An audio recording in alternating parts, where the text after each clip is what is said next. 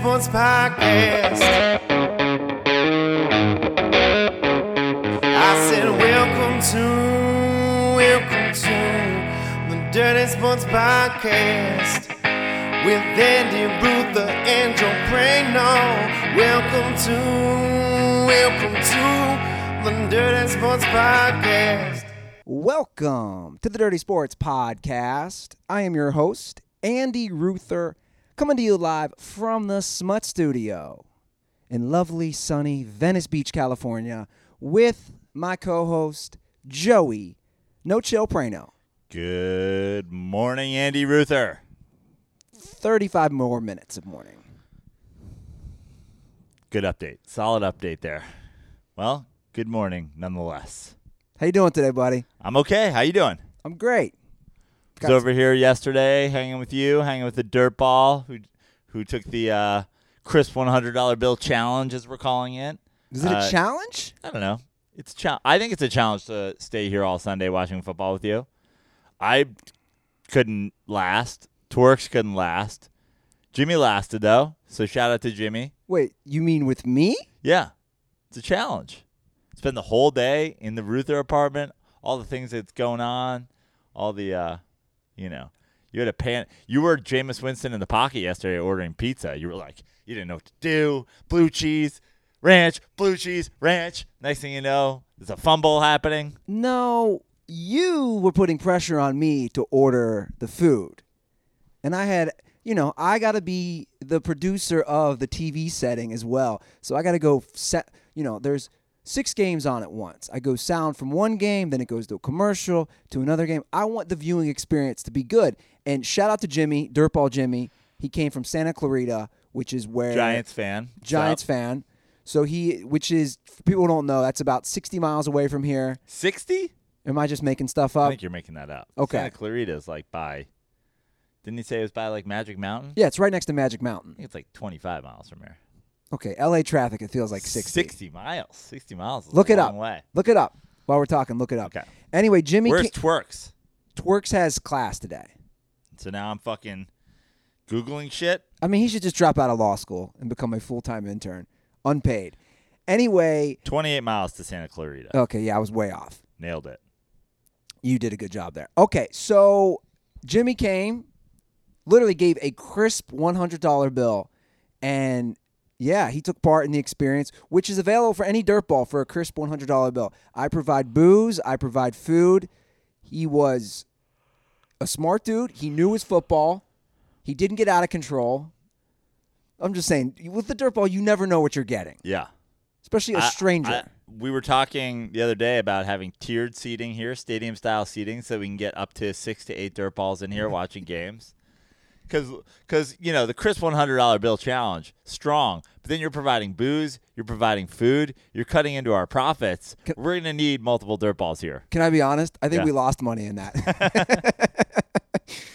Between the two large pizzas from Johnny's, two uh, 12 piece wings, the 12 pack of Modelo or 12 pack of Dos Equis, 12 pack of White Claw, uh, I think we lost about $10 on yesterday. Well, you still have leftovers.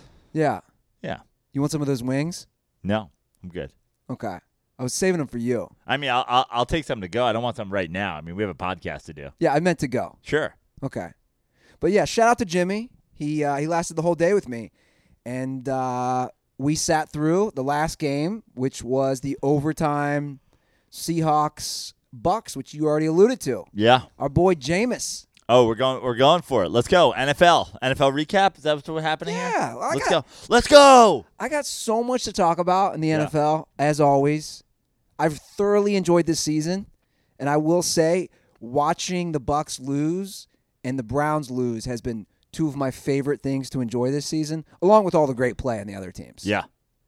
Um. Where do you want me to start? You want me like uh, you just mentioned the Bucks and the Browns. Do you want me to weigh in on on either one one of those in particular first? Well, we can start with the the Seahawks Bucks game. Great game. Great game. Went overtime. Um. Yeah, I mean your your boy Russell, five TDs, pulls himself back into the MVP race. What do you mean back? He hasn't left, Joe. Mm, I disagree. I think the last couple weeks have been down weeks for Russell, while other while other players were surging. What planet are you living on? He entered the game with 17 touchdowns to one interception. He wasn't playing as well the last couple weeks while other players were surging. Deshaun Watson, Aaron Rodgers, Christian McCaffrey has been playing well the entire time. Five touchdowns yesterday brought him, in my opinion, back into the MVP conversation. You're unbelievable. Okay. Jeez, now I can't even say your guy's a fucking MVP candidate without getting you, you, you're you're you triggered. No, I'm not being triggered. By the way, I agree with all those other guys. Those guys haven't left my conversation either.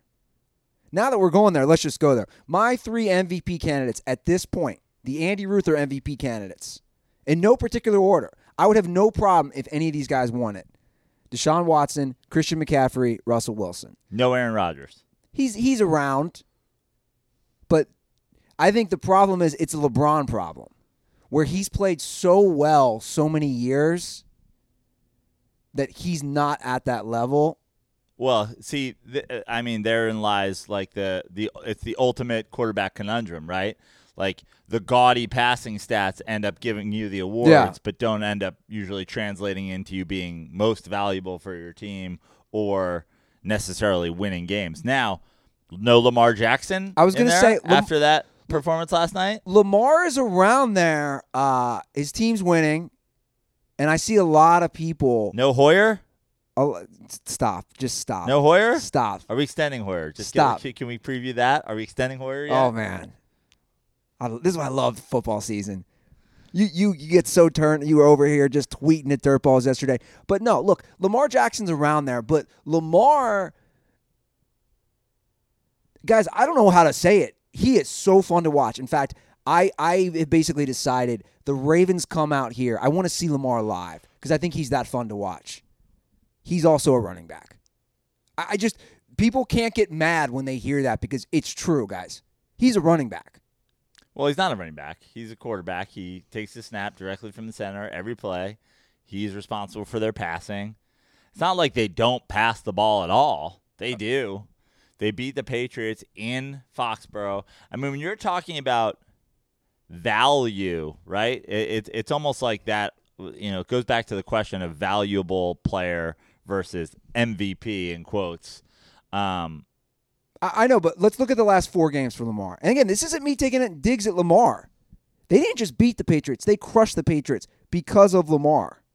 However, I'm just saying, come playoffs, when you, I, I think a team like the Patriots is going to adjust, and you have to pass the ball. The last four games for Lamar Jackson, he has thrown, by the way, that's exactly what I've been saying about the Colts this whole time. and that's fine.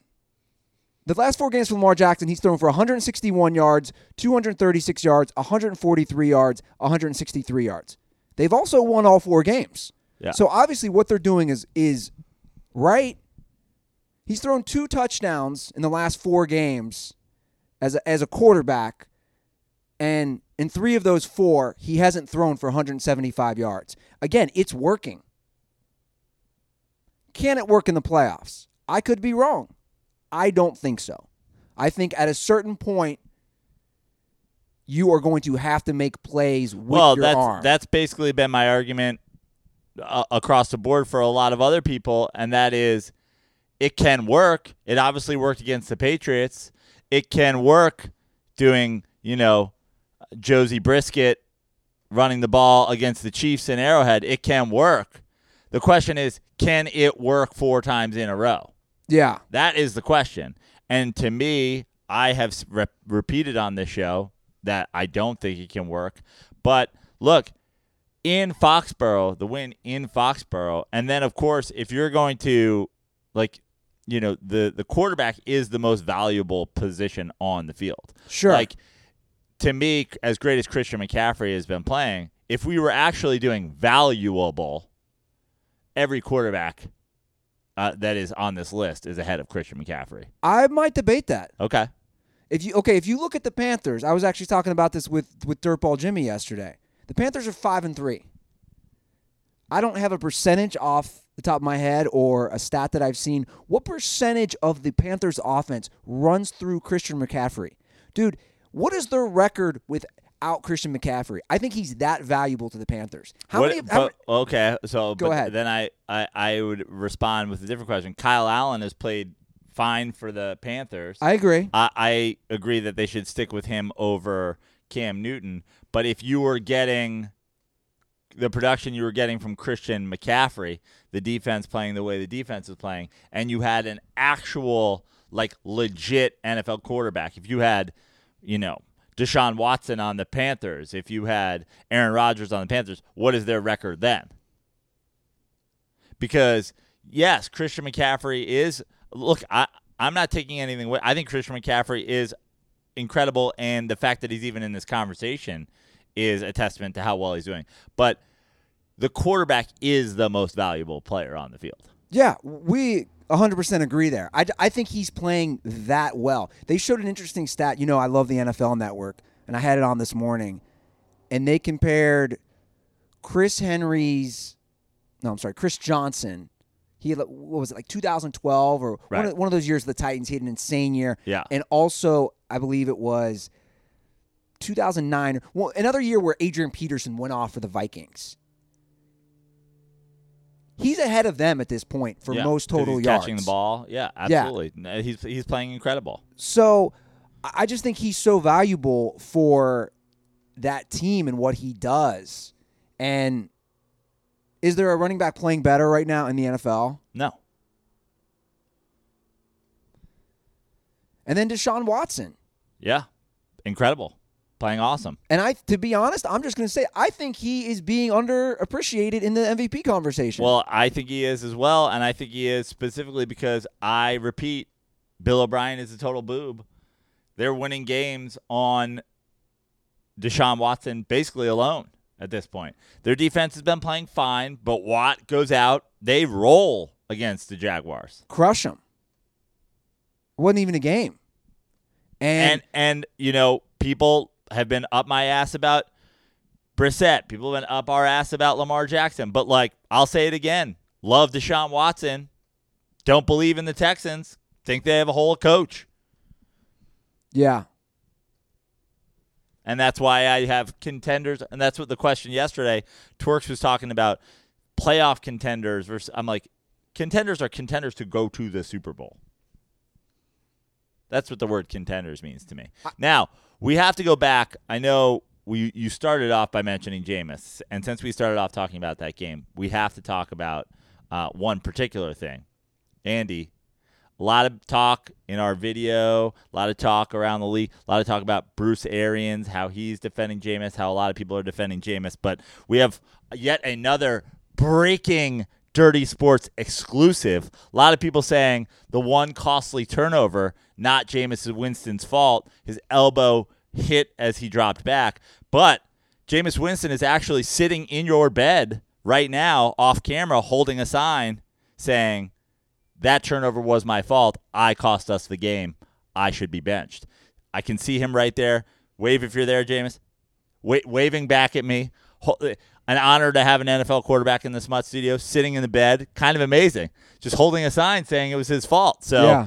That settles that for all the arguments online about whether or not that turnover's on Jameis. He's here admitting it. Uh, you called him in to uh, explain you off camera that air quote the hair the air's the glass is half full of air, not water or some stuff like that. You called him nice enough, Jameis, to be here and uh, now putting on a T-shirt that says "This season is my fault." Jameis, maybe a little too far, but there he is off camera with a T-shirt on saying the season is his fault, with a sign holding up a sign saying that the turnover was his fault. So for all the people that argued it, what you know, I, I'd love to. Uh, I would have loved to be wrong, but here I am, right as Jameis holds a sign saying that this whole thing was on him. So yeah. We have thanks, Jameis. We'll talk to you after the show. You re- no, relax. no, no, yeah, no. no, t- take no, your no. take your shoes off. Yeah, Yeah. Andy. Yeah, no, you're good. We only have two mics available today, Jameis. Now there is a chance that it could be Jam- that could be somebody in a Jameis mask. Nope, no, he's pulling at his face, not a mask. It's clear. It's clearly Yeah. his skin that he's touching. Jameis Winston in the Smut Studio, taking blame for the entire season. Big, bigger man than I thought he was. Honestly, Well, you know, he texted me last night because we've actually gotten to that point in our relationship. We, Yeah. We have exchanged numbers. He was in Seattle. not that far of a flight down to Southern California. You ex- well, you didn't really exchange numbers. You started to figure it out. You had three of the digits, and then you put you pieced the rest together. You started trying different ones. My boy's on one today. He's on one today. Uh, Jameis, relax. We'll come back to you. Uh, yeah, but I'm glad you brought up the turnover. We do have Florida State to talk. It'll be nice to get him to weigh in there. We do, we do. Uh, you know, obviously we watched the game, and it was a great game, like you said. I predicted it would be close. I remember even if you go back to last week, I took the Seahawks, even though remember I said I think they're going to cover. It, it was a stupid. You, t- you took the Se- and the Seahawks did cover. it was six, What did we have it at? six. They pushed, Oh, really? so it was a push. Wow. which is interesting. You remember in the old days, not by old days, I mean just a few years ago, they would kick the extra point, Right. but they changed that rule. So we had the line at six, so the Seahawks just pushed. Um, I thought it'd be a close game. I made a I made a bet with the dirt ball. He came at me, Drew Meyer. Shout out to Drew, and uh, He bet on the Bucks straight up. straight up. And I and I, if you look at my tweet, I responded. Jameis, do you want to cover that bet? He's saying no. okay, en- enough of James. not want to cover that He- bet. he- I mean, we have an we have an NFL. We have a one time. Uh, we have a one time replacement Pro Bowler in the studio. former Heisman Trophy winner, Yeah. Who for some reason never makes the Heisman. alternate Pro Bowler. By the way- so by the way- on. not not actually voted into the Pro Bowl, an alternate because somebody couldn't make. Is it. Jameis really a hologram at this point?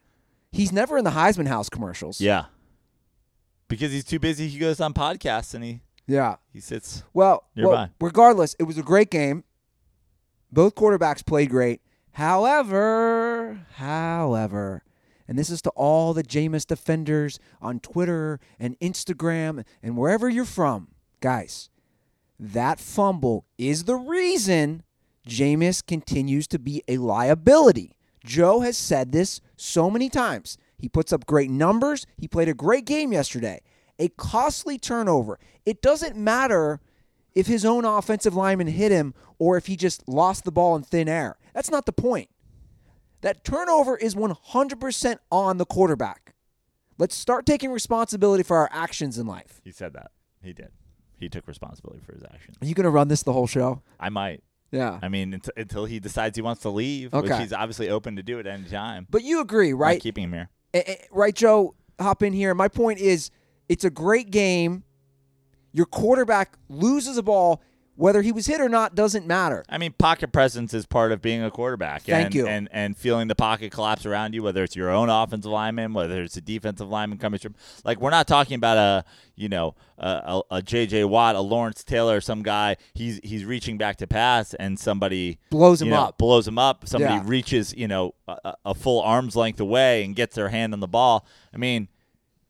His, elbow bumped his offensive lineman because the pocket collapsed on him and he didn't do anything whatsoever in terms of moving. And he uh, openly admits that here in the Smut Studio, and we appreciate him being, you know, a bigger man. to Yeah. do that. Now, Jameis's offensive line sucks. Okay, No disagreement there. But there's something I want to bring up. we don't have to go too deep in this game, Andy. I think this game was. No, know, no, no, no. But but it's just it's just comparing th- some things because we're talking quarterbacks and because we talked Deshaun Watson, we're going to talk Russell Wilson. Thirty sacks, the most in the NFL, is what Jameis. He's been sacked thirty times. Now Russell Wilson and Deshaun Watson get sacked a lot, and I agree. You've said this; they get sacked too much. So Russell Wilson has been sacked twenty-one times, and Deshaun Watson has been sacked twenty-five times. So they're all getting sacked a lot. Russell's been getting sacked maybe one last time a game, which isn't that much. Would you would you would you, would you agree after eight games? Yeah, I mean, sure. But my point is this: there's a difference, Joe. They both they all have not the best offensive lines. The the Seahawks and the Texans continue to win. Now I know the Bucks defense sucks. So does the Seahawks for the record. And that's something I do want to talk about. But my point is this, guys, those guys are getting sacked a lot. They're still winning games. Maybe all those sacks and you're still losing games. It, maybe the quarterback is responsible for that. That's all I'm saying. The Bucks defense sucks. They suck. Yeah. The Seahawks defense sucks. Yeah. I- I'm going to say this on record right now. If you're a Seahawks fan, you're 7 and 2, your defense, you know who's going to have to win you games is Russell Wilson. And I like his receiving corps right now. I like Metcalf. That was a great draft pick. Lockett is a top 5 receiver in the NFL in yards. But you have questioned Russell, and that's fine. And I think this is going to be the year of all his years. Agreed? Where you say, look, dude, if the Seahawks want to do anything in the playoffs, it's not going to be their their defense is giving up 26 points a game, which is 22nd in the NFL. So they're they're a bottom half defense. It's going to be on the offense. And we'll see. You could be right. I could be right. We'll see. Yeah. Anyway, moving right along, Joe Prano. Mm-hmm. We were talking Deshaun Watson. He played great yesterday. He gave a great shout out to uh, Popeyes. Popeye's chicken sandwich. Love that. Yep. Very funny. Love that interview. The Jags. I want to talk about the Jags for a minute. Okay. I, I have liked watching Minshew. He finally had an awful game. Four turnovers. He ended the game on a turnover. Three picks. How many of them on him? Just kidding. That's not a real thing. That's not a real thing. It was tough to watch. I got up early. I set my alarm for 6:30 a.m. I watched the entire game in London. So I got to ask this question. I've said you got to stick with Minshew. He played a really bad game though.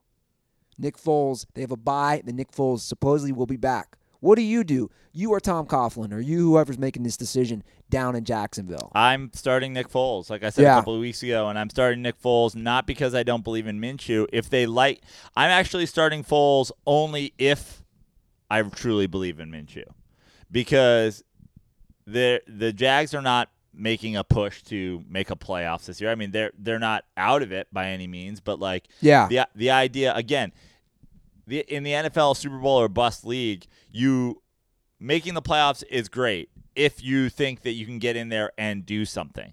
But if I'm the Jags and I believe in Minshew and I believe that we can have a quarterback on a rookie deal the next couple years, reload our defense, have Fournette, add some weapons on offense, and contend, then I'm showcasing Nick Foles. And I'm showcasing Nick Foles for teams out there who may be desperate for a quarterback.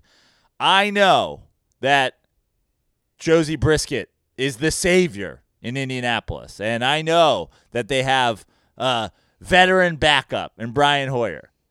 But Frank Reich won a Super Bowl with Nick Foles. Okay? Uh, you've got a disaster situation in Chicago with a good defense. There are teams out there that need a quarterback desperately that will pay. I mean, we're not that far removed from, you know, uh, Mike Glennon getting a fucking massive deal. So if I'm the Jags, I showcase Nick Foles for one of those teams and I say, hey, take his $20 million off of our books. We're good with Minshew. We're going to rebuild with a rookie quarterback. So that's an interesting take. I like your your take isn't about the on the field. It's about building for the future and also trade leverage. Yeah, because you know you could believe in Foles, and you could want Foles to be the future quarterback of the Jags. But are the Jags close to contending where they're going to do it in the next couple of Nick Foles seasons? I think a lot of people agree that the Bears' sole problem is at quarterback right now. Yeah, I, and I would I'd be one of them. I, I mean, they they have weapons. They have an insane defense. But is their defense insane? I mean, it's good. I, I think they have a ton of playmakers on their defense, and It's not I, last year's. Uh, Right, but I also think that that is something that can change from week to week. Being inspired that we're, if we keep us in this game, we have a chance to win. yeah. And I know everybody's sick and tired of hearing about me bring up fucking Eli Manning, but that is that was the recipe for the New York Giants defense. 17th, 25th. And then it's like, "Hey, we're going to be in these games. Let's fucking go." And the Bears have the talent on defense. So if I'm the Jags, even if it's a couple of games, I'm showing what Nick Foles can do yeah. Because I would be on the phone to the Bears immediately. But the trade deadline is passed. I know, but again, you're not competing for something this year. You're talking next year. I'm talking about what is your decision if you're the Jags. If your decision is we aren't contending this year, we don't know who our quarterback is next year, then maybe you keep looking at Minshew. And you replace him with Foles whenever, you know, it, it, like you, you've given up. But if your thing is we like Minshew, Yeah. we're gonna ride with Minshew. We're gonna ride with a rookie quarterback on a rookie contract. We need to get rid of Foles and we need to get value for him. Then showcase him. I guess my response would be do we need to showcase Nick Foles? He won a Super Bowl. He marched through the playoffs. He won another playoff game last year. He played well when he filled in for Carson Wentz last year to get them into the playoffs. I guess my response would be me as a as a casual fan or somebody who watches the game, I don't need that. Out of sight, out of mind. I know how I know what Nick Foles can do. But do you know what he can do enough that you're making a trade for him if you're the Bears or you're the Colts in the offseason? I think if you I think if you are the GM or the personnel running the Chicago Bears and you haven't seen enough to know that Nick Foles is a much better quarterback than Mitchell Trubisky, you should not be managing football or making these kind of calls. So you're just so what is the plan then? You're just you keep Foles on the bench for twenty million dollars and you just see what Minshew gives you because you're not sure what your quarterback situation I is? don't know. And for the record, I was Minshew all the way, but just from yesterday, I know it's one game. I wouldn't mind if they started Foles. I, I would do it just as an evaluation of your quarterback. Okay, with- fair enough. With the season, you know, it's not over, but I, I just don't think that they're Fair going enough. on a Super Bowl run. Yeah, no, and I agree with you. And by the way, that doesn't bother me one bit. If the Jags decide to go with Nick Foles, I have no problem with that. Now in Chicago, I think I'm glad you brought them up, Reno. It's a disaster, guys. We are now in year three of this Mitchell Trubisky experiment, and there's no other way to put it. It's just not working. And, and I think you see this in life. It, to me, this is the this is the relationship you have with somebody. You're dating somebody. We've all been there, by the way. It's not working. You keep trying to make it work, and it consistently doesn't work. And at some point, there comes your ego uh, just letting it go, admitting you're wrong. Dude, they messed up big time. Let me just review that draft real quickly. The 2017 draft. Oh, this is just Bears fans going to kill themselves. The 2017 draft went, I'm just going to read the top like 15 picks. Myles Garrett, Mitchell Trubisky, Solomon Thomas, Leonard Fournette, Corey Davis, Jamal Adams, Mike Williams, Christian McCaffrey went eighth, John Ross of the Bengals ninth, Mahomes 10th, Marshon Lattimore 11th, Deshaun Watson 12th. Um, let me see if there's any. Is there any other quarterbacks that went? And then, uh, no, not in the first round. Obviously, I don't need to remind the Bears that Watson And Mahomes. and Mahomes went 10th and 12th. But that's yeah, that's got to be a tough one to swallow. That's just, you know, that's got I, I like but at some point you have to just like I said, admit, yo man, we messed this up. or you could, you know, ride or die for a couple more years, like our boy over here. Do you think do you think that's what it is in all seriousness? What is it? Is it take sports out of it. Let's just talk about the human mind and psychology. Like is it the ego? Is it just not wanting to admit, yo man, we fucked up? Well, up? also, what is the Bears' option right now? That's a good question. And I, I think sometimes that tends to be where your ego gets in the way too. Is you've provided yourself with what else do we do here? We're punting on the season right now. We're putting in a back. Like I don't even who's the Bears' backup. I don't know. Oh, we, we saw it's uh, Chase Daniels. Right. So like you you didn't exactly put yourself in a position where you're like, yeah, we can go to this guy and still win. Like this isn't Bridgewater behind Brees. This isn't you know uh, like again. I hate to say it because you know we are now three years removed from it, but I'm not talking about right now. I'm talking about the last couple years. Mitchell Trubisky running the run pass option being the only time he's ever effective. Colin Kaepernick is just out there in a in a city that deals with like violent racial issues literally every day. I'm not saying the Bears should have signed Colin Kaepernick last week, but I'm also saying like the only way your team has ever been effective was playing Colin Kaepernick's style offense and you had what? Fucking Mike Glennon backing him up? to say how bad it is, this stat sums it up. Guys, he's averaging 173 passing yards a game. You know who else is averaging, you know, something like that his last few games? We already talked about it. Lamar Jackson. But here's the difference. Lamar Jackson is also running the ball. Trubisky can't run the ball like Lamar Jackson. Guys, 170 in, in, in today's NFL, you are not winning games with your quarterback averaging 173 passing yards a game. No. That's awful. And yeah, and you're right. The season's done for them. So they got to figure out something. I want to talk about another difficult quarterback situation. Cleveland, the Browns. I can't believe they lost yesterday. Everybody loves it. Everybody like people say it never happens. Painter never does it. I was wrong. Browns stink. I was wrong. Browns. I thought the Browns were going to be good. The Freddie Kitchens hire was the first thing that gave me a little bit of pause, but this is this is atrocious. They're undisciplined. They have no offensive personality. They have no defensive personality. They there's already infighting. They're cutting guys who are fucking angry, tweeting at people. Odell's pouting on the sideline. You know, Jarvis Landry's getting like 11 targets to Odell Beckham's four. Like Baker Mayfield is dressed up as Inspector Gadget meets a fucking stolen watch salesman. Can we talk about that? Columbo. Can we talk about When's that? When's the last time fucking somebody wore a trench coat? What, what are you, a Columbine shooter? And by the way, I wish Baker Mayfield was one of the Columbine shooters. There'd be a lot more kids alive. That guy can't hit anything. Shots fired, literally. I have not laughed so hard at NFL memes in so long. Yeah. I sat in my apartment last night and just scrolled through different sports websites and Twitter. I was legitimately laughing out loud seeing all the memes. Fucking ruining our mustache game, by the way. Bro. What is Baker doing with the Bro. split? He's he's a wannabe Minshew. I've said this forever.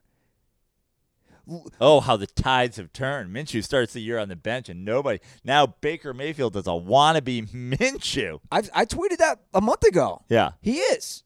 Because because here's the thing about Minshew. Minshew's likable. He's charming. Baker's none of those things. Like like Baker he came out you know his facial hair changed 3 times yesterday? Did you know that? No. He went into the stadium with a beard. Then he shaved it into the uh, Fu Manchu. And then after the game, he had the mustache. He didn't do it. Mechanical arms came out of his trench coat and shaved it for him. Swipe. Has anyone done the Inspector Gadget besides you? I don't Everyone, know. everyone was doing the Home Alone jokes, which, Yeah. which were funny. Home Alone, Columbo. Inspector Gadget. They are a train wreck. Dude, I looked up. I was like, I was like, what's the Browns doing I, offensively? whenever I think Inspector Gadget, too, I'm just thinking like, uh, is fucking Baker Mayfield is Inspector Gadget. Meanwhile, Colin Cowherd's in his office, like petting a cat. Like, I knew it would never last. the Browns offense, I- I, I'm just going to see if you can get close to this. Guess what they're averaging this year? Points per game. That offense with those weapons. Thirteen point nine. I mean, you're a little out. 19, Okay, but still, I went low because Yeah. I figured You went is Right style. you went real low. But they're not even averaging 20 points a game. And here's another pick. Remember, I wanted to go Denver, and then Twerks told me that one of the 4,000 Allen brothers was starting at quarterback, and I said, no, there's no way. Guys, they weren't even like they were never winning in that game. I don't no, think. no, it was bad. And I want to bring up another point about Baker real quick. And this is a legitimate point. It's funny, but it's a legitimate point. At at what at what point do the sponsors stop running ads with him? I'm being serious. Yeah, I think of an athlete.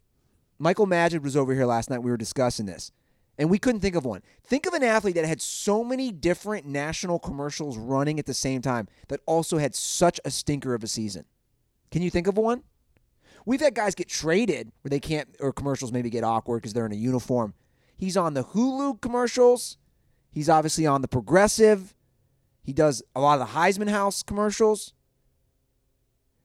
If you're Hulu, I'm being dead serious. At what point do you say, man, the Browns stink? I mean, at what point are you, uh, if you're Baker Mayfield, do you ask Hulu to stop reminding people that they can watch live sports because you don't want people tuning into your games? Like Hulu, Ixnay on the live sports day. You know what I mean? But right, don't you think Hulu maybe some of their marketing and media people and promotional people are saying, "Look, man, the Browns are two and six. Baker's leading the NFL in I mean, it's like it would be like Hertz going with OJ commercials still. which they should do, by the way. Yeah, Bring Hertz back with OJ. just Hurt uh, like OJ running through the airport again, jumping over people. Are those people in the airport sleeping that he's jumping over, or did he murder them? Do you think that'd be bad PR if Hertz ran OJ commercials? I mean, yeah, probably bad. I mean, it'd be great PR. Like, there's no such thing as bad press, right? But I mean, they would get canceled immediately. Canceled. Yeah, but would there be a person out there who says, "I'm not using Hertz because they had OJ in a Oh, commercial"? a thousand people.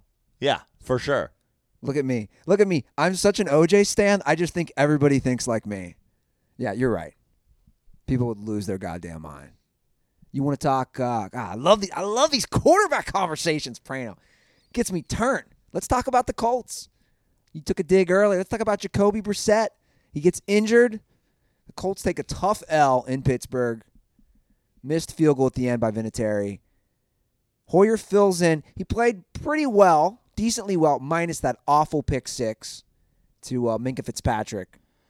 Uh, look, the Colts played every Colts game that they've played.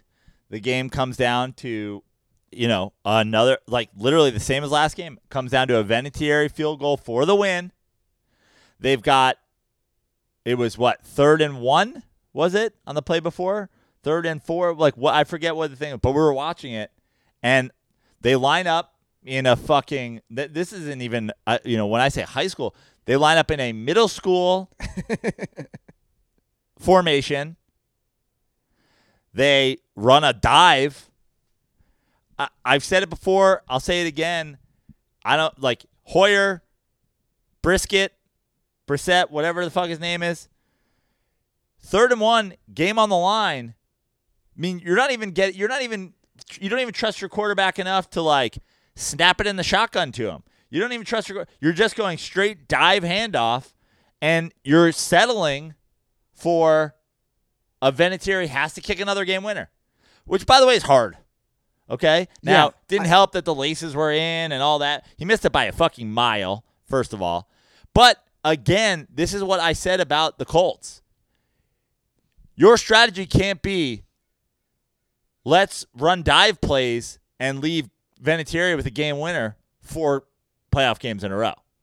You're not going to win four Well- three point games in a row. Well, my point is this on that play, and obviously Frank Reich is a great head coach. He led the Eagles offense to a Super Bowl. Yeah, but in the Super Bowl, he's running fucking. But hold on. hold on. In the Super Bowl, he's running plays where tight ends are coming in fucking motion and throwing passes to Nick Foles. No, I agree. And, and- and, well, the reason I led with that was I'm not saying I know I'm smarter than Frank Reich when it comes to football. I'm clearly not. I'm just a dude on a couch in Venice Beach. However, we said this yesterday in the apartment, Joe. I, we don't. I don't understand when it's that close.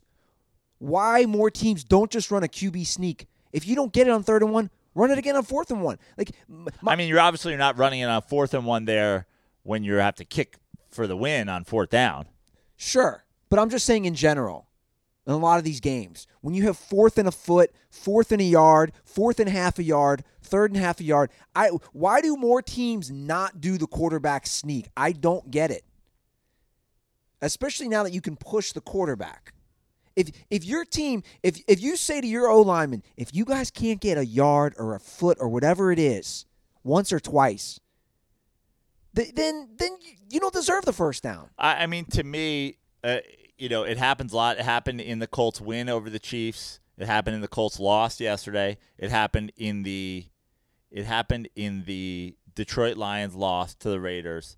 I just feel like coaches put themselves in a position where they commit to one play, and when that play goes haywire, you're fucked. Like the end of that Lions game, you're running a play f- fourth and one. You're running a play action where Stafford has to blind spin across his body, and then there's going to be two options there. I just don't understand where you, when you have one play for one yard, why you're not snapping the ball to your quarterback and having him have pass options. Hoyer ran for a first down earlier in that game. Stafford's pretty good with his feet. Like when you spread it out just a little bit and have a quarterback throw, if it's not there, we're talking about going and diving for uh, through the line for one yard. Yeah.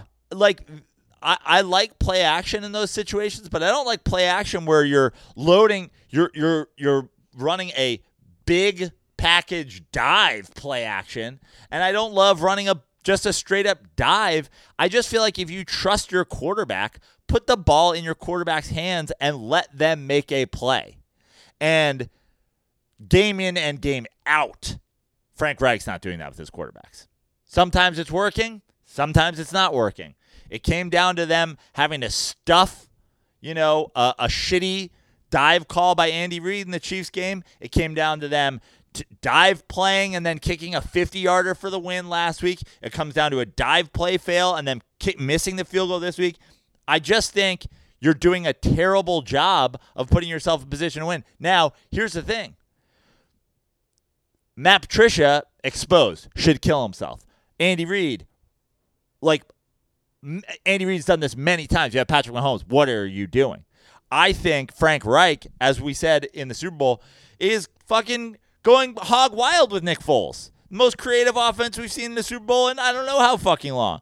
And now he's got Brisket and and Hoyer, and he goes into let's fucking go off tackle to win the game.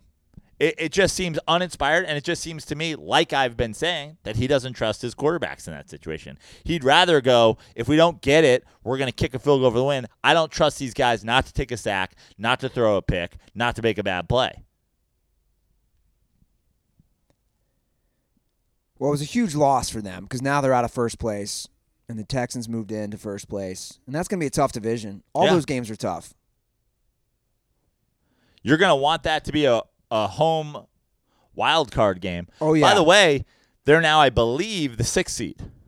Correct. So they went from being in first place and like people talking about, oh, they're the two seed, they're going to get a bye, to look, people like Pittsburgh wins that game. Pittsburgh's four and four now. People are people are coming up on the bottom half of that playoff picture. People are going to want that spot. Yeah. Is Brissett playing next week? And honestly, here's the thing: when you watched Hoyer, did you feel like they took a huge step back when Brian Hoyer entered the game as to what they've been doing the entire year, running the shit out of the ball, throwing flat passes to Tight you know, ends. tight ends? I'll be honest. As as someone who's who's come on the Brissett train, no, I agree. I, I didn't feel. I didn't feel like oh they're screwed or hey this is a huge drop off for the Colts. No, I didn't feel that at all. So then there's, a, I, I think to me, you know, I think Hoyer is a very, and he's shown it throughout his career. Hoyer is a very capable backup. I, I would put him in the same sphere as Matt Moore. And I said this. Remember when Matt Moore? I, I said this. I think we almost disagreed way earlier in the year. I said I think Matt Moore before Mahomes got injured. I was like, oh, he had some all right years with the Dolphins. Like I think he's a capable backup, and he's also showing in Kansas City through two games now. Granted, they were home games. Still, against two good defenses, the Packers and the Vikings, Matt Moore is a good, capable backup. also I hate the Kansas City Chiefs' chances of winning the Super Bowl if Matt Moore stays a quarterback. Well, I do too, Joe. Right. And that's literally all I've been saying all year with Colts fans who are now in my mentions threatening me. All I'm saying is like, if you don't think there's a huge drop off between Brissett and Hoyer, are you also saying there's not a huge drop off between Luck and Hoyer? Because I'm saying there is. And that's all I've said. There's a huge drop off at quarterback.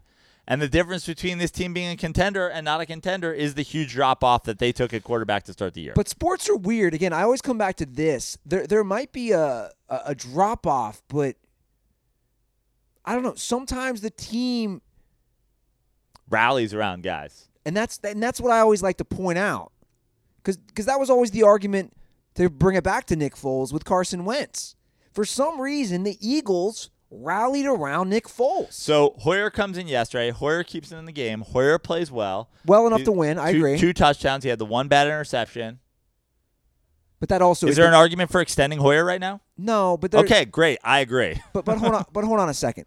The- I agree. hold on a second. The, the the Hoyer pick six is also the difference in that game. I don't think Jacoby Brissett is throwing a pick six like that. In my opinion, I don't think he's making that decision. I think I think he's maybe a little smarter quarterback. And again, and I don't I don't hate Hoyer, but yeah, that was a tough loss for them. And also, it was a two point loss to a t- to a line that came down to Pittsburgh minus one and a half right before the game started. Vegas saw it happening. Vegas doesn't. Vegas isn't all in on the Brissett bandwagon either. No, they're not. Let's keep They had fucking, uh, you know, who did I say? The Great Gazoo as a one and a half point favorite. Mason over- Rudolph. Yeah, over over Br- Briscoli and the Colts. I want to talk Jaco or uh, we just talked Jacoby Brissett. Jimmy G. Jimmy G. Jimmy G had his fuck. Jimmy G had a Thursday, huh? Bro, I'm just saying, like, we've talked a lot quarterbacks. Obviously, you and I love talking quarterbacks and having those discussions on this show. Jimmy G had a great game, four touchdown game, over 300 yards, and he had to play well because his D had a two touchdown lead, but then they got a little shaky at the end. I was I was sweating a little. Are you? I know. Let's hold off on the quarterback situation. Are you feeling any sort of uh, regret about the massive Cliff Kingsbury trashing? Where I mean, that was that was your real soapbox. I was wrong. Offseason. I was wrong. I'm, I'm going to say it right now on air. I was wrong. I, I stood on a soapbox. I destroyed Cliff Kingsbury. I said he didn't win in college. He's not going to win the pros. Now they're three, five, and one. They're not killing it. However, I'm already I'm ready to admit I was wrong. And uh, dude, here's the thing about Kyler Murray, and then we'll get to Jimmy G. You know what I like about Kyler Murray? Obviously, he can run the ball and he's elusive in the pocket. Kyler Murray, in my opinion, from what I've seen, has already learned, and I'm going to give credit to Cliff Kingsbury on this. He has already learned to get his butt on the ground. Yeah. If you watch those Cardinals games, and I've again, I watch all the goddamn games. I'm not. I'm not a. I'm not a. Oh, look at the press. You know, look at the box score, guys. I have no life. I watch these games anyway. He gets on the ground when he should. He's already learning, and again, I give the credit to Kingsbury. However, Kingsbury is also making some rookie head coach moves. I put. I posted those. He calls the timeout Yeah. before they get stopped. They get stuffed in the in the one yard line, and then the next play they run a touchdown or they throw for a touchdown. And then he also calls. He does a bad challenge to lose a timeout in that game. But but I like Murray's not putting up the best numbers. But again, I like what I'm seeing. They've won three games. I did not see that. And uh, yeah, Kings, Kingsbury is holding his own as an NFL coach. So I was wrong. But Jimmy G now. Look, there's a lot of questions about him, and you're right. Everyone's still doing it, man. You know, I love me some Deion Sanders. I love watching Deion on uh, NFL primetime, and uh, I love that you love Deion too. I love Deion. You love Deion. We've all we all love Deion. It's hard not to love Deion, and I love it because you you are like you're like a Deion disciple. You're like following Deion. You'll you're always gonna be like Deion saying this, Deion saying that. And the one thing I love is you constantly update me with Deion's love and support of my boy Eli oh, Manning. I, I'm telling you, a lot of you guys don't have cable. Nobody has cable. I'm like one of the few remaining people. Deion loves Eli maybe more than Prano. He said last night on NFL primetime when they asked about the Giants Cowboys game, he said, Do you give him a shot? And he goes, Yeah. And I think they can win that game if Eli's playing. He loves Eli. I know, But he I- also but he also loves Brady. yeah. I I mean I love Deion, and I and I love his love of Eli. But Deion, even Deion himself, he's still saying, you know, the question mark is Jimmy G. And I agree with Deion as well. And and I'll, I'll say this: Jimmy G showed me something in the Arizona game. He was cool and calm in the pocket. He had a couple of incredible throws. Um, he played really well. He had his first test in terms of like he needed to get a big third down late in the game. He needed to make whatever. But I'm also on Cardinals have been surprisingly good. Cardinals have a nice, you know, start to the Kyler Murray, Cliff Kingsbury uh, era. It's still the Cardinals. True. Jimmy G in the next three weeks has two huge games coming up, and a third, uh, the third game being a rematch versus the Cardinals. He's got Seahawks Monday Night Football. I believe in Seattle. I is that in. San Francisco? Might be in Seattle. I think it's in Seattle. Then uh, the Cardinals again. Then the Packers, and I believe that one's in San Francisco or Santa Clara. Those to me, it's like how they do coming out of those three games and how Jimmy G performs in those games because I'm I, I'm not a Jimmy G hater by any means. I'm simply saying I need to see It's in San Francisco, by the way. Yeah. The Seahawks game. Okay. I need to see Jimmy G under pressure. I need to see Jimmy G down late in a game. Yeah. I need to see him with his back against the wall make a play. Now, that that might not happen. The Niners are good enough. That might not happen until you playoff time. Look, the Niners are good enough defensively and the way they're running the ball. That may never happen Yeah. without him winning with him winning a Super Bowl. That's fine. But that doesn't mean that he's not my question mark until I see that. I need to see a guy who's essentially a rookie quarterback in a lot of regards, while still being in the league a long time and being under Belichick and whatever. But he again, he started less games than Baker Mayfield has. I need to see when the going gets tough. And yesterday or Thursday was a big step. He- I thought he looked. I thought he looked great. I thought he played great. He had the one throw into the end zone, which was like he he had multiple throws where he threw it to guys before they left their breaks, and they ended up being perfect passes. And look, then of course he's showing that he's got he, that he's got QB one in his blood when he's throwing fucking full on game at Erin Andrews, who I believe is married. She's married. She's married to an NHL player. Yeah, not for long. An NHL player. You got handsome Jimmy. I'll tell you what, man. When he called her baby and that look back, which I'm sure you guys have all The seen, it, look back, yeah. he runs into the player on the car on the uh, Yeah. Cardinals. and then he smoothly sheds that hit. He like he like barely. I you, he was holding his helmet. You know, he didn't fumble his helmet. Jameis, sorry, but like he he he doesn't know that guy's there. He bumps him. You don't see him go. Ah, the helmet comes loose. He takes that hit. He kind of rolls off. He's kind of got a little embarrassed smirk on his face. Still throwing eye game back. I'm not gonna lie. I wanted to have sex with Jimmy G after that. A good-looking Italian man, your people, Yep. played an amazing game. Jimmy Jimmy G was so good that night on and off the field. And then I went out with Joe Prano on Halloween, and I could not have been worse. Yeah, you were too high. Oh my god, I couldn't even talk to women. I, and you, you couldn't talk like you were Sam Darnold. You were seeing ghosts. Yes, I was. You're like at one point you're like, "There's no cute girls here." I'm like, "What are you talking about? Like where? What? Like this place is full of cute girls." And you go, you literally go, "Is it? Is it?" I'm like, "What are you seeing out there? I was next level stone. Full cougar." Yeah, I, I went full cougar. One point took off your oxygen mask. Almost orphaned my wife and kids out of roosterfish, sir. I don't know what happened. I don't And know. And then you were so off your game. This is something I've done for many of people. Never thought I'd have to do with with Andy Ruther. You're just you never that- did do this until this night. You're backing yourself into corners and whatever. I you're you're you're you're you're the only part of that Jimmy G clip you are is the part where he bumps into guys. That's it. You're just bumping into guys. You're not throwing any. I had to start just saying, girls, hey, this is my friend Andy. He wants to talk to you. yeah, but you and then you were going into those awful. You were just like you you, you couldn't hand, couldn't engage. I couldn't talk. You were you were a Maverick post goose. I couldn't talk, bro. You're like, I'll fire when I'm goddamn good and ready. I was like, geez, you don't have to yell at me. But that's how I am. Please don't do that. Y- You know why? That you know how bad that makes the guy look when you just say to a girl, "My friend wants to talk to you." What do you think that girl's thinking? She's thinking, She's thinking, "No, I, no." This is what she's. Let me let me say my point first. She's thinking, "Wow, this loser, this grown ass man dressed like Lieutenant Dangle, can't even talk to me on his own. His friend has to say, "My friend wants to talk to you," and you're doing this without me even seeing. Like when we were at Townhouse, I didn't even know girls were standing in back of me, and you'd be like, "Yo, my friend wants to talk to you," and then suddenly, First of all, I think in most of those situations, those girls know fully that I've created this out of nowhere.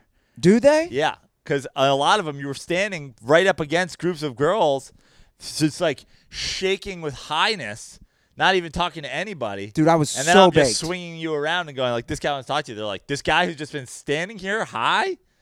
I, I haven't even seen him say a word to anybody. Also, I'm just getting you in the game, bro. Yeah, but you know me. It's like it's like going in. It's like me going. It's like us showing up on Fourth of July in Coney Island. Me going, my boy wants to fucking participate in the hot dog eating contest. You're like, what? I don't. Look, you're gonna eat. You're gonna get some hot dogs. You might not win the fucking thing, but you're gonna eat some hot dogs. I know, but my thing with hitting on You got girls. a free hot dog coming to you, bro. I know, but here's my thing. I I told you this the next day on the phone, right? I like it on my terms. I like to engage, be the initiator. With, All I'm saying is, it was Halloween. It was your fifth Halloween of the week, I was so stoned, man. and you're, you're like, I, I feel like I'm gonna say it. Say it. I feel like you uh, you were out of gas. I feel like you wasted your Halloween gas earlier in the week, and this is why you go out on Halloween. Okay. For Halloween. Okay. You're like, nah, I don't know. It's my fifth Halloween. Maybe I should get stoned for this one. Maybe I should like whatever. I You're will like, make an admission. I will make an admission because I think I'm pretty honest. The other two nights that I went out, I talked with way more girls. I engaged with way more girls. I initiated like this night. You're right, and, and I said that. La- Last week was a crazy week for us, though. With all the stuff happening with burner accounts and Jameis one of one, I was gassed. And I should not have eaten that edible before I went out because you're right. I was just done. And I wanted no part of it. And you shamed me to stay out until about 10 minutes before the bar closed. And then you went on social media and shamed me in front of all the dirtballs. Well, I'm just saying, I was shamed for like not doing Halloween. Meanwhile, I went out on Halloween. I stayed out till they threw me out of the bar. I fully Halloweened. I was in a banana costume. Great costume, by the way. Thanks. Banana in a bag. It's like it's like a it's just like uh, a break in case of emergency costume. But everybody loves it. Yeah, it was weird. I think I think one thing was it just seems like I'm seven feet tall. Oh my God. Bro, try being knee deep in an edible. I kept saying to Michael Madgen, I was like, yo, is it just me? You were on the dance floor. I was like, and you know, I had my sunglasses on too, so I couldn't see anything. I was like, Pran- that's what I was saying. I was like, Prano looks like an NBA player out there. what What is happening? Yeah. What is going on? But I did go full Sam Darnold. Yeah, and here's the thing, guys: never go full Sam Darnold. He now has nine turnovers in three weeks. It's only year two. My my problem though, and I said this going in, we were lucky. We live out here. We got to watch him play a lot. And I watch a little more college football than you. I watched Sam Darnold play at SC. We, we actually got to see him play an amazing game in the Rose Bowl against Penn State. But my number one complaint about Darnold was at SC, he turns the damn ball over too much. Look, I'm I'm certainly not a Sam Darnold defender by any means. Could we talk about something that just like is not talked about? Is like I have been saying this for years, and it's not talked uh, enough about.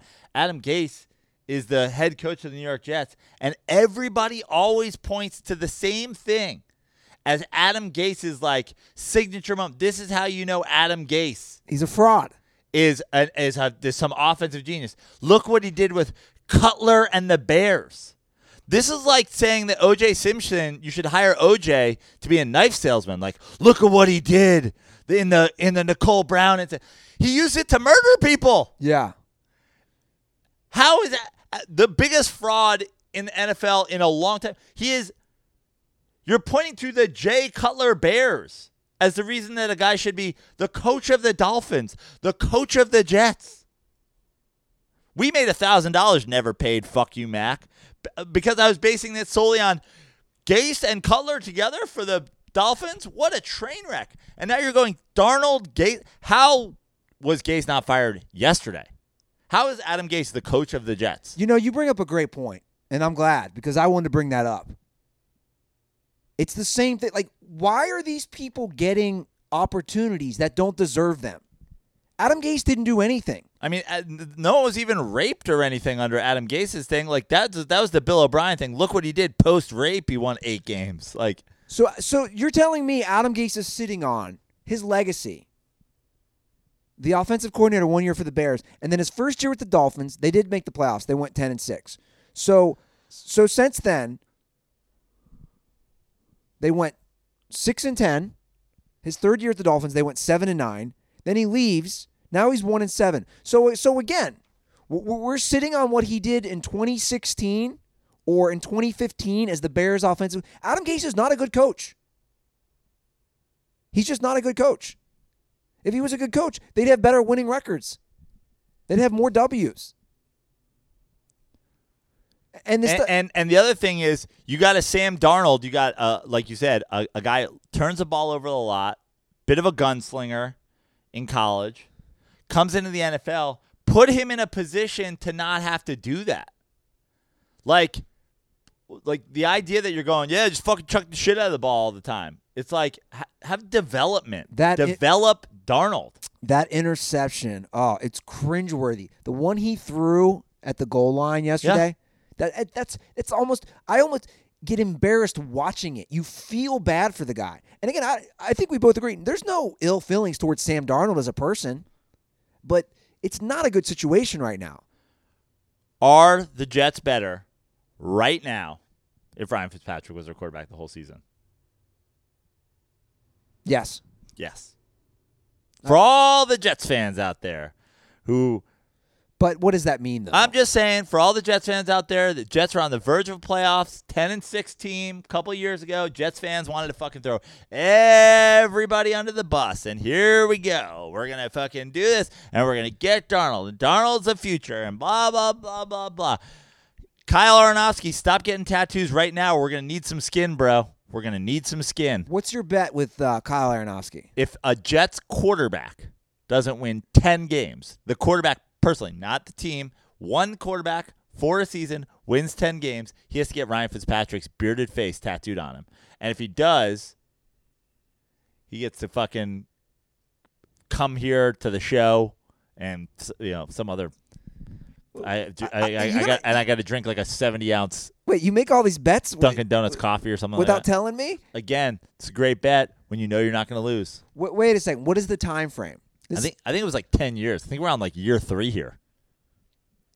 I think Kyle's going to win that bet. You think they're gonna win ten games? You're saying in the next, let's say seven years. Obviously, this year's Go lost. go go look go look at the Jets last decade. How many times do you think they won ten games? They did it a few times with Sanchez, right? The, I mean, I'm just saying the last decade. It's 2019, bro. You you gave him a ten year I window. think it was ten year. I don't remember exactly. I'm gonna trust. Uh, I'm gonna trust Kyle on the. The, the Jets won ten games in 2015. They won ten. That ga- was that was the Fitzpatrick. Fitzpatrick year. They won ten games in 2010. They won ten games in 2006. well, you're, now you're already you're already 13 years back. yeah, with Chad Pennington. So 2009.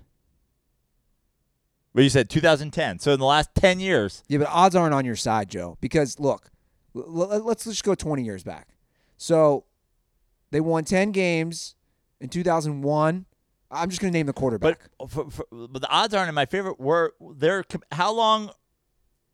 The, I mean the the Tampa Bay Bucks are in year five. Jameis, I'm sorry, you know, lay back down. They're in year five of the Jameis Winston experiment. yeah, and they won't win 10 games.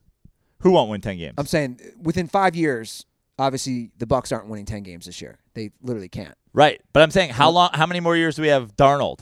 They, they haven't fired Gase yet, so so we're looking at year four, new quarter, new coach with Darnold. Like, I think the odds are in my favor. Plus, then the guy's got to stay healthy all year. What's what really helps your bet is that uh, that other team in the division. The Patriots. Yeah, Yeah, but let's be honest. Brady's on his way out, dude. I'll, you know, I, I need to find out. Let us know, Kyle. I'm curious how long this bet was. I still like his odds in ten years. But you're also saying it can't be one quarterback wins six games, Right, one wins four. correct. I mean, Sam Darnold wasn't winning ten games this year. The second he got off his mono IR. What a mess. Are the Dolphins mad that they won? I'm being serious. I have no idea. Seems seems reckless for them to win. right? Yeah. But multiple quarterback situation like like the number 1 overall pick isn't going to be a quarterback, correct? Who do you got? You have Tua. You got Herbert from Oregon. You got Burrow. Burrow Yep. Who- From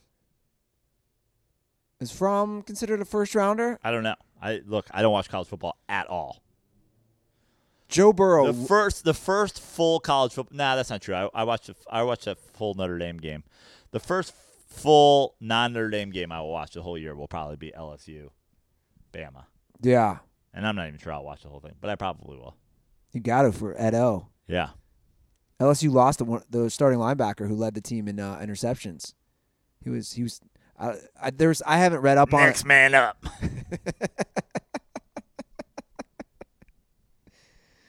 Next Tiger up, right? I can't. I can't wait to see this bet play out, Prano. That's an interesting bet. I want to talk about the Packers real quick, dude. What Okay. hap- did you did you did your crystal ball see this? This was eerie to me. It's a trap. It just had trap written all over it. I mean, they got their asses rocked, bro. Like, I- like, so- like so- they did nothing Here, offensively. here's my take on the Packers this year. And and remember, I have Packers Super Bowl Aaron Rodgers MVP. The Packers are significantly better than they have been in a long time simply because Mike McCarthy's gone. Now, They ev- also upgraded the defense and offense. Okay, that's fine. I took none of that into consideration when I made my prediction. I took into consideration Mike McCarthy. Now, like you said, they've upgraded the offense, they've upgraded the defense, but you still have a first year head coach. Not often that first year head coaches come in and just boom, go for it. They do it. They they run the table. They're awesome the whole year.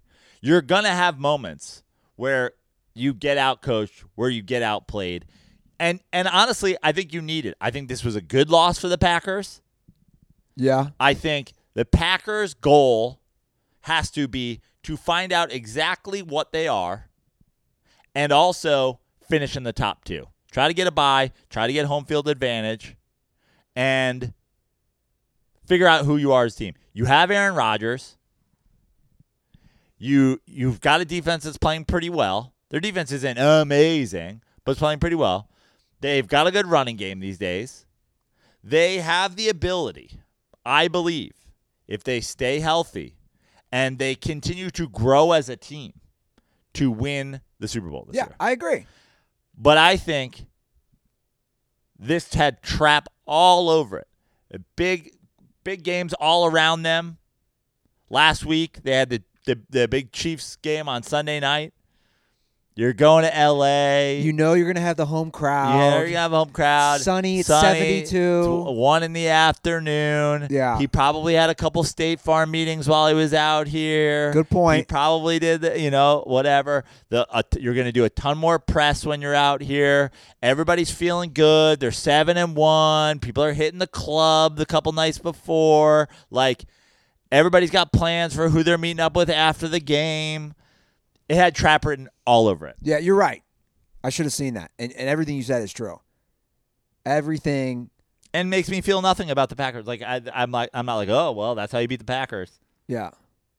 Also, their fucking defense, Chargers defense played great Yeah. yesterday, and are getting to the quarterback for sure. And that's obviously how you're going to beat a guy like Aaron Rodgers. But it, to me, I actually feel more confident in my Packers Super Bowl bet last than I did the, before they lose that game. I think you need this in your season. Little- How many 16 and 0 teams? How many 15 and 1 teams you need a little humility. have won the Super Bowl? You need to be humbled. Yeah, Yeah. I agree. I, I think being humbled is good, and I, and I I think I could say the same for the Patriots. The Patriots hadn't played anybody. Right. They got their butts kicked yesterday, and I think that's going to help them fix what they need to fix on both sides of the ball because the Patriots have a lot of glaring holes, especially offensively. So Packers coming up have the they have the Panthers this week That'll be a tough at home. Then they have the Niners on the road. Yeah, so they got a couple tough games and coming they- up. and then they'll then they're in New York for my Giants, the game I will be at. To see my Super Bowl pick. Play the Packers. No, I'm just see my Super Bowl pick, play my team. You should uh you should go to that Packers Giants game wearing a Bears jersey. Cuck cam. Wild the people defending, right? Uh, what what is the defense? Someone th- someone on Instagram, again, these are people who clearly don't listen to the show. Someone on Instagram threatened to fight our Instagram account. Why?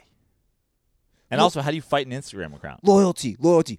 You say it to he basically was like we can settle this in the parking lot. It's like, dude, it's pretty Which simple. part? Like I don't even. Which parking lot are we meeting in? The, the game you're at, the game of the team you support. I don't know. Our parking lot. Maybe it was actually uh, the guy from the, the Browns who got cut today. The guy who went off on Twitter, Jermaine Whitehead. I don't know, but but what's funny to me about the cut cam is it's a pretty easy to understand concept. Neither of us are from Los Angeles. No. We go to a fair amount of Dodgers games, And Rams games and Clippers games And Lakers games. Lakers games. guys. I'm a diehard Reds fan. He's a Mets fan. You know what I do when I go to Dodgers games? I just don't wear gear. I honestly, I wear a Do- I've worn Dodgers hats to yeah. Dodgers games. But but I've worn uh, Brooklyn Dodgers hats to Dodgers games. I've worn opponents hats to Dodgers games. But that's fine. But you're you're wearing the team that's playing. That's my point. If I go to a Dodgers Giants game, I don't have to put on a Cincinnati Reds hat. Like, what are we discussing here? I don't have to put on my Chris Sabo jersey. Right. He's not playing. I go because I'm a sports fan. I enjoy games. I- Now, when I went to the Giants Chargers games in San Diego, I wore an Eli Manning Ole Miss jersey. Eli Manning's playing in the game. yeah, It- that's the new thing. It's loyalty, loyalty. It's ludicrous. If you're so loyal, stay home and watch your football game. It's a lot of eh, the leader of the Cubs. This is, by the way, this I this is to me, this is in the same realm as you don't go out a week before Halloween. This is you don't wear a you don't wear team gear to a Super Bowl party. If you if you're at a Super Bowl party and you're in NFL gear, you you are supporting one of those teams. Otherwise, you are just at a party to watch a football game. Do not. Oh, it's a celebration of football. It's not. You want to wear something? Wear a fucking Prince T-shirt or a fucking Cougar Mellencamp T-shirt or whoever the halftime show is. Wear a fucking Baby Shark costume for Katy Perry, but don't wear a Packers jersey to a fucking Eagles Patriots Super Bowl. It that doesn't make sense. Are you lost? What's wrong with you? You want to do that? Go to the Pro Bowl. It's unbelievable. And and for the record, Cuck Cam, we mostly want shots at the game or the tailgate party. Joe's right. I've been a little liberal, but we, we gotta put the clamps down a little. Like like you guys, if you're somebody sent me a picture. They're like, this guy's in Cleveland. You're like, yeah, well, I, maybe he's on his way to Buffalo Wild Wings. Some somebody sent me a picture of like a high school volleyball game, a girls' high school volleyball game, and it was in one city when he was wearing a jersey of a team that didn't play in that city. It's like, dude, I, I, what are we talking about Yeah. here? Like, no. Uh, and by the way, Kansas City, L.A. I thought L.A. was the leader in the Cucks. I'm really surprised because Kansas City is such a good home field advantage. You would think it was just Chiefs fans on Chiefs fans on Chiefs fans. But we've gotten a lot this year, not I just know, yesterday. I know. a lot of Cuck Cucks. Cam bonanza yesterday. It was it was it was disheartening to see. Yeah, Kansas City. We we've never really taken shots at Kansas City. It's a great sports town as far Yeah. as the fans, I think. But man, Really Come- letting us down. Come on, guys. Uh, it is a great sports town, Joe. And, you know, we talk about Cucks, and that's the only natural segue to talk about where you can get your tickets to see your team, to wear your team, the actual team playing. Joe, if I was going to go online and say, hey, I want to go to a Chiefs game, I want to go to a Rams. SeatGeek. Oh, he didn't even let me finish it. SeatGeek, guys. Sorry, finish the question. No, there was no question. Let's just get on with it. SeatGeek is the only place you should get your tickets for all your live events, Dirtballs. They have over 50,000 five star reviews. That means they have amazing customer satisfaction. SeatGeek pulls together millions of tickets from all over the web, then rates it on a deal with a scale of 1 to 10. The best part about all this, Joe, is that SeatGeek will even give all our listeners, that's the Dirtballs, $10 off on their first SeatGeek purchase. All you need to do is use our promo code. So download the SeatGeek app today and use promo code DIRTY. That's D I R T Y for $10 off on your first purchase. That's promo code DIRTY for $10 off on your first purchase. And I will send you two koozies in the mail if you just send me a screenshot of you using promo code DIRTY. All right, Joe, I see you're in your DMs Yeah. on Twitter. Sorry, I was just checking out, trying trying to get. We, there's still there's still a lot going on in the in the dirty sports world behind the scenes. Oh, yeah. I just, I just had to check in on some information. Oh, yeah. By the way, there is a lot going on. yeah. Don't think whatever happened last week is over. There's some serious backdoor thusting, which would be a great porn title, by the way. Yeah, backdoor thusting. Definitely under the uh, LGBTQ section on Pornhub, which isn't a section, by the way. Is it not? Which is kind of offensive. Okay. I don't know. You know me. I'm not a big porn guy. No, I'm not either, Joe. That's a lie right there. it's a 100% lie. Uh, I do want to drop a, one, one, a few more things in the NFL before we move on to talk. Yeah, big NFL rundown today. All right, let's keep going. I did. I want to talk about my home state of Ohio for a minute. Okay. The disgusting state of Ohio football. The current state, the the state of Ohio football that has been a problem for years. I feel like Justin Wood's going to kick open the door like the Kool Aid Man right now. Well, it's just, you know, I tweeted something yesterday and I want to talk about it. I'm embarrassed to be from the state of Ohio when it comes to professional football. It is embarrassing. But what about Ohio State? I said professional football. No, but I'm saying, what Oh, about Ohio State? Ohio State's always good. They're always playing for a title. The Browns and the Bengals are a disgrace. The Browns and the Bengals are now combined 2 and 16. I tweeted this yesterday. Here's a fun fact for everybody. Since 1990, so 29 years, we're almost at 30 years, the Browns and Bengals have a combined two playoff wins. Two organizations for 30 years. And dare I say this, Joe? I thought you'd like this. I started thinking not many states have two or more professional football teams because there's only 32 teams, right? Right. And a lot of teams, or a lot of states, do not have teams. There is without a doubt no worse state that has two or more football teams than the state of Ohio. I mean, it's just New York, New Jersey, uh, Florida, Texas, California, Pennsylvania. Pennsylvania. Are those the only states that have two pro teams? Yeah, it would be right. Kansas City, Missouri used to have the Rams in St. Louis, but I mean, I I don't think you want to stretch. their difference because one's District of Columbia. yeah, Then no, Baltimore. Yeah, I'm just saying the state of Ohio. The, the this is where the football Hall of Fame is. It's it's depressing, and it's unacceptable. And it's someone from I mean, you've abandoned your team, I I have yeah, but it's it's dude. I still have I still have Ohio pride, whether it's stupid or not. Is this is. Do you think there's a direct link to the chili consumption? They create bad football teams. Yeah, you can't get you, you, you can't have a good diet there. You know, everybody's on this keto business, and You everybody's like on, you know, smoothies and stuff like that. These guys just like blending up chili, drinking like chili cheese onion smoothies. Is that what's happening to Baker Mayfield, I Odell Beckham Jr.? I don't know. Well, Freddie Kitchens has clearly had his fair amount of chili. Yeah, canceled, fat shamed, canceled. I, I just think it is pretty wild to think in one state, again, such a big football state, the fucking Hall of Fame is there, that my home state is so goddamn bad year after year after year. It's depressing. And I think they should move the Hall of Fame out until they do something about it. Move it. where would you move it? I don't know. Get it out of there. Texas? Pennsylvania, not California. We don't deserve it out here.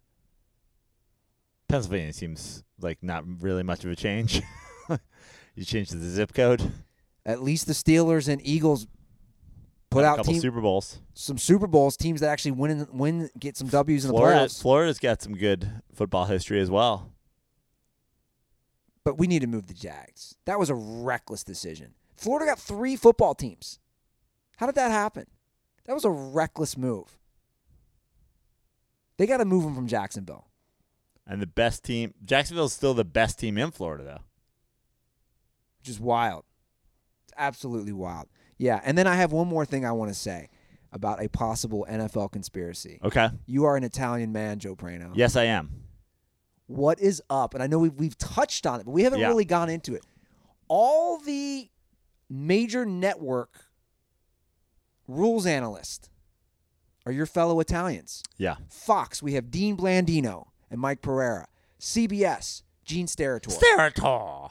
Now, NBC does not. I noticed that last night. Who's their guy? I forget, but it's not an Italian guy. Do you think there is some sort of conspiracy with Italians connected to the rules and Vegas and why the NFL refs are so bad? Uh, no. I, I actually I think it's the complete opposite. I think that uh, the NFL being an NFL referee draws a certain kind of person. And you almost got to be like a you almost got to be like want to be like a meter maid type of person, right? Like you you want to enforce these rules. You you you also kind of have to be like a little bit of a shithead. Yeah. You know, I mean, look what's going on with these pass interference penalties. I- I mean, uh, like I could. We were watching that Pittsburgh Indianapolis game. Dan Fouts at one point said that ball is the definition of uncatchable, and they refused to overturn the call. Yeah. It was a bad call. I think that basically what it is is you've got this this type of guy that becomes an NFL referee. And then we went to well now these NFL referees aren't just going to be guys on the field, you know, doing like you know, fucking flexing their biceps, calling whole uh, you know, like the whole thing. Um, now we're going to have these guys in a booth talking. And of that subsection of people, the only subsection within that that are qualified to have a personality are the Italians. Pereira's up in the booth. Steratore, a Blandina Blandino. I will say I do like them. yeah. They're all entertaining. Uh, t- like if you think of the guys, like what do you think Ed Hochuli would sound like if they went to Hochuli in the booth? He'd be doing bicep curls. Yeah. You'd be like, no way, overturn that. No way, no how. And you're like, I was, you didn't really weigh in on that, Ed. Yeah. You know what I mean? Or uh, who's the black guy? Mike Carey? Oh yeah. Just like, well, you know. They tried him for a minute. Yeah. Di- didn't work. Yeah. I think the only people qualified to like have a little personality when they go to them, but still be a, a ref at heart, are the Italians. I can see You know, Dean Blandino's nursing a Chianti in his little booth, just waiting to go on. I can see you as a ref, by the way, or you in the booth. Yeah, I wear hats all the time. I have a mustache. That's what I'm saying. yeah. I can see you refing. S- Dirty Sports sketch alert. We got a lot on the plate for you, Joe. Yeah. In the next year, I'd like to see you join the WNBA. Yeah. I'd like to see you become an NFL ref. What else do we want you to do? Man, I'm just happy to be here. Yeah. Just happy to be on the show, Andy. You know, I like. I, I don't think I need other jobs. I think I want to keep focusing on this job. Well, I'd like to see one of those happen. I think Yeah. the WNBA thing is maybe more possible for you at this point. Yeah. Although I'm, you know, I'm quickly getting old. I don't know if I survive a season in the WNBA without tearing an ACL. Although, let's be honest, I only have to go about 70%. Keep up. Shots fired. 77% if you want Yeah. to do a good wage wage gap joke. I knew that. I thought that's where you're going with that. What do you make about your Mets hiring Carlos Beltran? Is it Beltran? Beltran? Beltran. Beltran? Yeah, Carlos Beltran. Uh, I don't love it. And my issue is twofold. One, the Mets move on from Mickey Callaway, first time manager. And it doesn't bother me so much that they hire another first time manager. And it doesn't bother me so much that they pass on new they, they don't make a hard push on numerous managers with experience. But when you take those two things together, it's kind of annoying. You move on from a first time manager, you don't make a hard push at Madden. You don't make a hard push at Girardi. You don't make a hard push at Showalter. You're not out there trying to get a guy that has experience and can take a team that was on the verge of the playoffs as is, that has numerous players from a 2015 World Series team still there, and go, we're on the verge. Let's go. Now, now we've got to go through Carlos Beltran manager camp where he learns to manage a big league baseball team. Now they're even talking, and they, they've sort of backed off from it. But there was originally talk that Terry Collins, the not first time manager you fired to hire a first time manager, would be another first time manager's bench coach. Now they're saying maybe he's not the bench coach, but he is like consulting Beltran. Like, I like Carlos Beltran as a person. I don't know a ton about his baseball mind. I liked him as a Met. Like, this is cool for the organization. Yeah, he's a great- have- he was a great former player. Met. But, like, I look at Aaron Boone with the Yankees. Yeah. We don't. We. I look at Dave Roberts with the Dodgers. I look at a ton of these guys. I know Dave Roberts had managed the Padres before, but to me, the Mets are on the verge. And the idea that you're going to go with some sort of ownership yes man, some guy who's going to be swayed to believe that analytics are everything in baseball now. Like, I want a guy who believes that he knows what's right. And I'm not sure Carlos Beltran does. Again, as I say about everything with my teams, I hope I'm wrong. to be determined. To be determined. I hope I'm wrong. I liked the Fizdale hire for the Knicks. I didn't love the Shurmur hire. I wasn't. I, I wasn't wrong. I didn't. It didn't didn't pan out. Uh, I hope I'm wrong on this, but I would have liked. I I know Madden. uh, You can't kill the Mets for not getting Madden because he. It seems like he really wanted to go back to the Angels. Yeah. But you can't kill them for not getting Girardi. Seemed like he wanted to go to the Mets. Well, I saw an interesting stat today on ESPN about the Mets. It said in the second half of the season, in the National League, they were second in win percentage, second in average, second in run scored. So they basically retain all those guys, right? So they played a great second half. I, I guess I understand what you're saying. As a guy who doesn't follow the game as closely enough and is not attached to that team, you'd say, okay, they had a great second half. Wouldn't you want a guy with experience that maybe just put them over the edge? Not to mention, you brought in Mickey Callaway because he was the pitching coach in Cleveland, and your strength is your starting pitching. Obviously, uh, Alonso and McNeil are, are, you know, incredible young talents on the offensive side, but you're still built around Degrom, Syndergaard, Wheeler, Matz, a fifth starter. That that whether that be a guy from the Mets pen right now and Lugo Lugo Gsellman or a fifth guy that you bring in, you're gonna have a five man rotation that goes up against anybody. You've got a former catcher and a former big league manager out there in Joe Girardi. It, it seems crazy to me that, that that he ends up in Philly. yeah. I hope I'm wrong, but I don't love it. And Mets fans, of course, I'm a cynical Mets fan, but a lot of Mets fans are more cynical than me. Mets fans are jerking off over this. Yeah. They're so excited. I disagree. I hope I'm wrong. I don't know anything about Carlos Beltran's baseball mind. So maybe he'll prove to be a fucking savant. What's been interesting, these new hires, you brought up Aaron Boone. Do we know at this point what Aaron Boone is as a manager? Because again, he's had so much talent with the Yankees. Which and same thing as Dave Roberts. Your talent yeah. is one thing.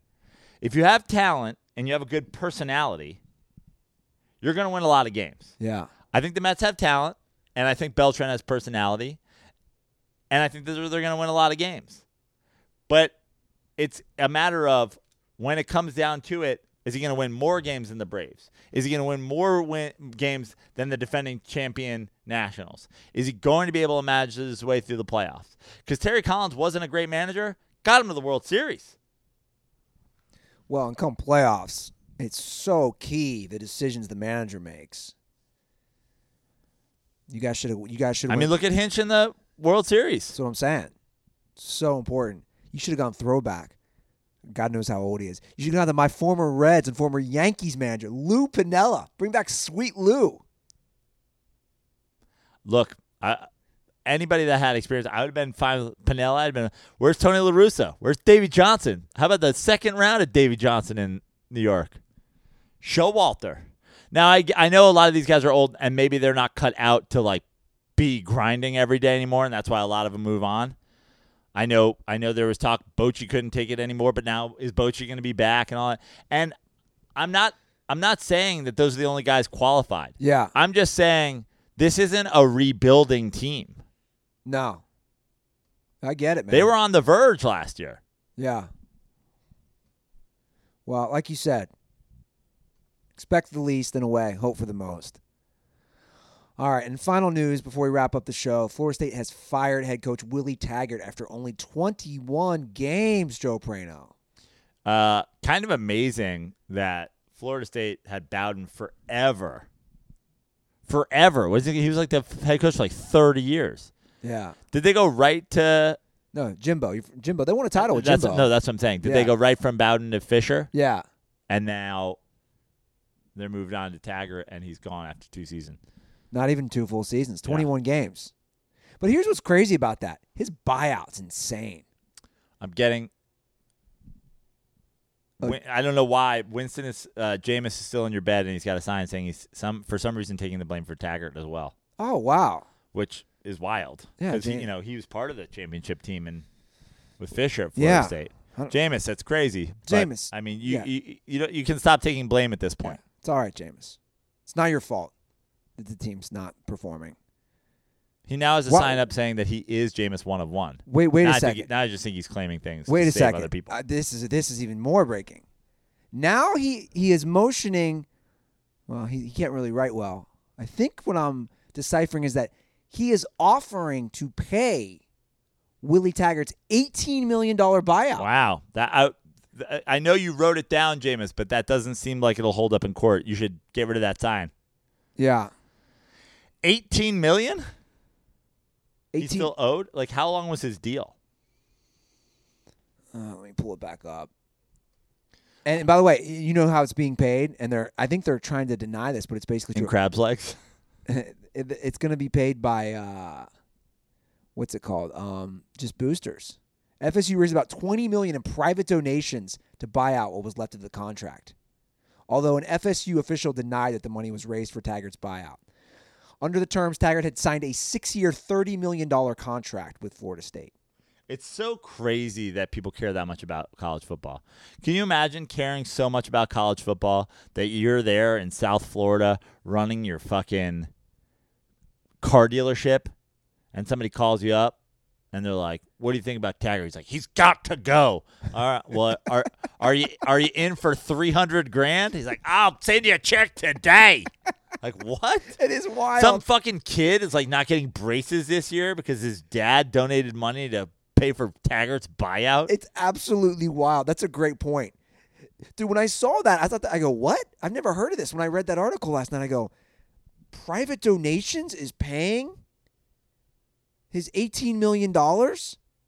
Like you're you're right. This isn't money to go to the school. This is money to get get Hoffman Auto. We're calling on behalf of the First Baptist Church of Tallahassee. We lost, we lost uh, s- uh, part of a building in a fire, and we were hoping that you could spare a couple dollars to rebuild a portion of the church. Sorry, I already gave three hundred thousand dollars to Florida State to help buy out Taggart's contract. Call me next year. I'll let you know if we move more trucks. Um, sir, we, we were calling. We're with uh, the American Red Cross. As you know, the Florida area has been just ravaged with hurricanes the last few seasons.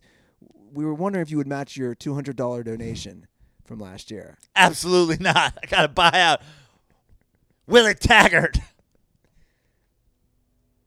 It is wild, man. There, there's NFL fans and then there's college football fans, which is some next level thing. And not to mention, I know he hasn't performed Prano. Yeah, I believe his record was ten and eleven, but yeah. It's two years. Like, let the guy finish the season. To me, that's the dream gig, man. I know I've talked about it on this show. And, and the number one guy who just milked In- off interim college coach. no, is is getting fired. Like Charlie Weis was the all timer with that between Notre Dame and Kansas. Guy made like twenty five million. Not to not work. Yeah, To not work. Dude, can you imagine that? Dude. Kid, just think about that as a person. When you get that much money, you you have enough money to buy two gigantic pairs of khakis and pay somebody to sew them together so that you can have one pair of khakis that fit your gigantic fupa. Cancelled. you remember Charlie Weis's khaki fupa? Bro, how could I forget? That fupa was next level. I heard that when he retired those khakis, that Jim Harbaugh bought them and turned them into an outdoor tent outside his house, so he could actually live inside khakis. he loves khakis so much. Uh, look at Michigan, man, winning games again. Six and two, by the way. Yeah, Did, did the Ruther curse? the Ruther curse. I said no. I said no way they beat Ohio State. I stick by it. We're about But you were like, out. I'm out on Harbaugh. It's over. I'm still out until he proves me wrong. Well, guys, that is the show. If you want to leave a call, we are not doing calls. We only had a couple calls. I'd like to get a few more for the week. Our hotline is 310 359 8365. Leave a call. Give us your opinions. We'll get to that next episode, hopefully. I like doing calls when we have Aaron around. That helps. Yeah. Do you have any? Uh, do, do we have any good comments in the YouTube today? Anything worth uh, checking in on? Anybody? Um, I didn't see it. You know, I wasn't paying too close attention to be honest to the comments as I scroll through here. I don't see anything off the top of my head. I see a lot of back and forth uh, with dirt balls. Oh, thanks, Jack. Said the afternoon, boys. The stashes are looking lovely today. You know, I'm gonna. I I- don't know where I'm at with the stash. I'm I'm about 35 days in, but I might keep it for a second. Can't be the Stash Brothers if only one brother has a stash. But I don't have the confidence you have, Joe. Yeah, I, I said this to you and your lady. but Like, you don't have the stash I have. That's so what that I'm saying. Yeah, Like, guys, you don't really understand. When you go out, this guy's mustache on my left is so powerful. I mean, you know, our boy Pat McAfee is is that's what helped get him on our couch was your mustache, and then Yeah. he gave you more love last week. It's like your stash is like, man, that's a man stash. yeah. Look, I argue a lot of things. That's one thing I can't argue. Yeah. yeah, So when I come up next to you, I'm just like, you know, I'm a bitch stash. Well, it's like I'm the sh- I'm the shark, and you're that thing that swims under the shark and catches food that falls off it. Remora. Yeah, there you go. I'm the remora to your shark. You love Shark Week. I knew you'd know the answer to that. Oh yeah, man.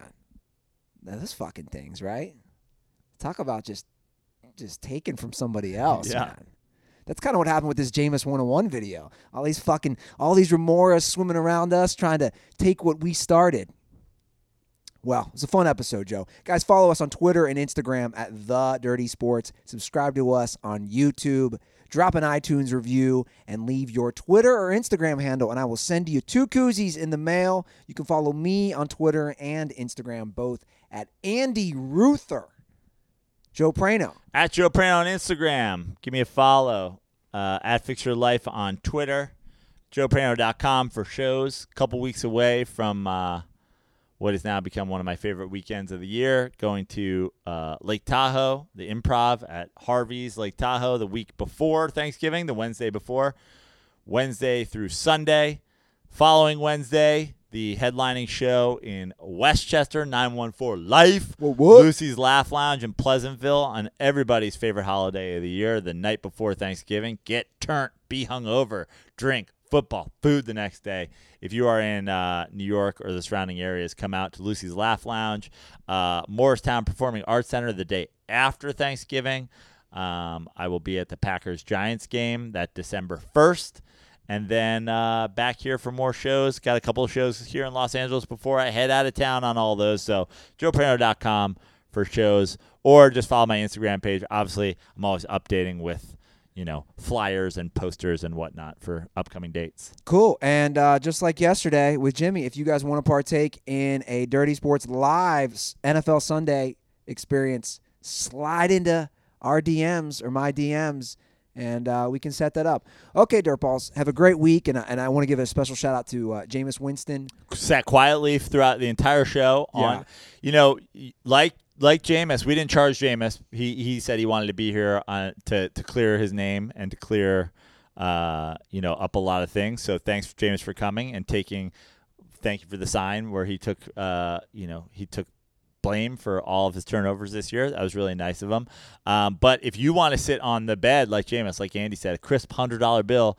If you want to watch the show and if you want to uh, experience some football Sunday, you too can be here like Jameis is. Jameis Winston, quarterback of the Tampa Bay Bucks, is right now in your bed, just off camera. Why don't we just turn the camera around and show him? That's not how these things work. That that would that would prove that he's actually here. You're just gonna have to take our word for it. He's sitting over there. He's been passing us messages via uh, written word the whole day, and uh, that's our story, and we're sticking to it. All right, guys, that is the episode. Have a great week. Be smart, guys. Be smart in your lives. Admit when you're wrong. I, I like giving messages at the end now. Admit when you're wrong. Say you're sorry when you mess up, and most importantly, stay dirty.